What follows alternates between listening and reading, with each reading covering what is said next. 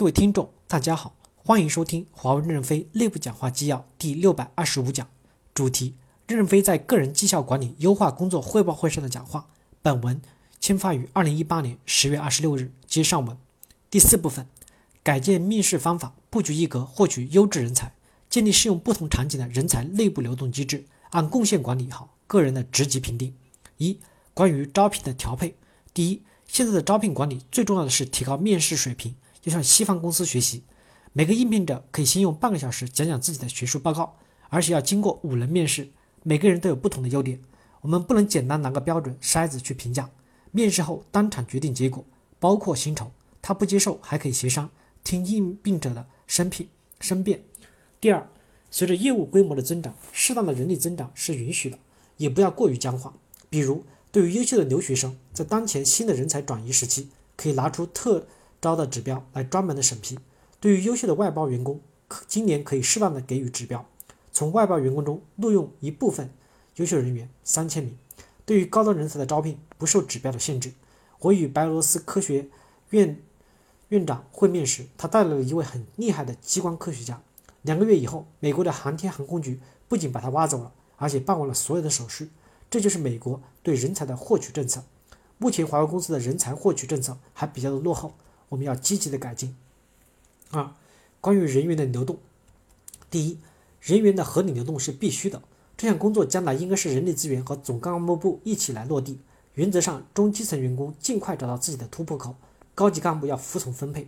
对于整个流动的政策原则规则，由人力资源部和总干部部共同制定，以人力资源部为主，加强少量干部的流动环节，总干部部要发挥起作用来。我们要允许自由的流动，人流动起来。才能发挥他的个人特性和特长，也容易让人保持激活的状态。在流动的过程中，可以找到他能最大程度发挥作用的岗位，可能就会在那里留下来努力奋斗。其实，员工最容易转换工作内容的时期是参加工作的前几年，这时要对标找到自己的贡献机会点。而当他上升到一定程度以后，转换就比较困难了。第二，我们也要坚持实事求是，有些地区不要过分的强调干部流动，可以原地提升前线作战单位的职级和待遇。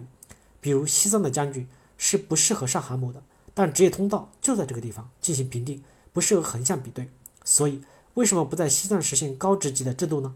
就像合同场景时的待遇可以与代表一样，不需要流动到其他地区，给他高职级和相应的待遇。当然，他也可以转到德国学习一到两年，不参加考核，能力提升后回来，这样几个人就能守住一个西藏。西藏地方很大，站点很少，减少了总编制，总成本还降低了。三。关于职级管理，第一，我们对于个人的职级的管理还是要要严格要严格严肃。我们应该对历史的功臣给予肯定，不要轻易抹杀他们的贡献与努力。但是员工也不能以功臣自傲自居，然后藏在某个职级当南郭先生。为什么不可以回家去看书呢？学好了再回来应聘二进宫嘛。我们要不断的去测评优秀的员工的绩效以及持续贡献的能力，快速的使用它。第二。员工的薪酬回报并不完全与他担任的管岗位的职级对应。比如十三级的员工干得很好，他当年的工资加奖金的总回报可以拿到二十一级的水平。若他不光年度绩效结果好，还学习提升快，持续的提升自己的管理能力，那么他可能就会有承担更重要责任的机会，个人的职级就可能得到提升，走将军之路，这样他的工资高了，奖金可以少一些。若他暂不具备进一步担当重任的能力，那么他也已经获得了原岗位上的优厚奖金了。四、关于领袖，第一，明确先有鸡后有蛋这个政策。每个新业务要立项，首先要找到合适的业务领袖，一把手是最重要的，因为领袖是天然产生的，不容易找得到。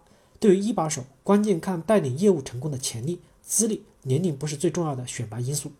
第二，在收购外部技术公司时，公司已明确要求，千万不能辞退创始人。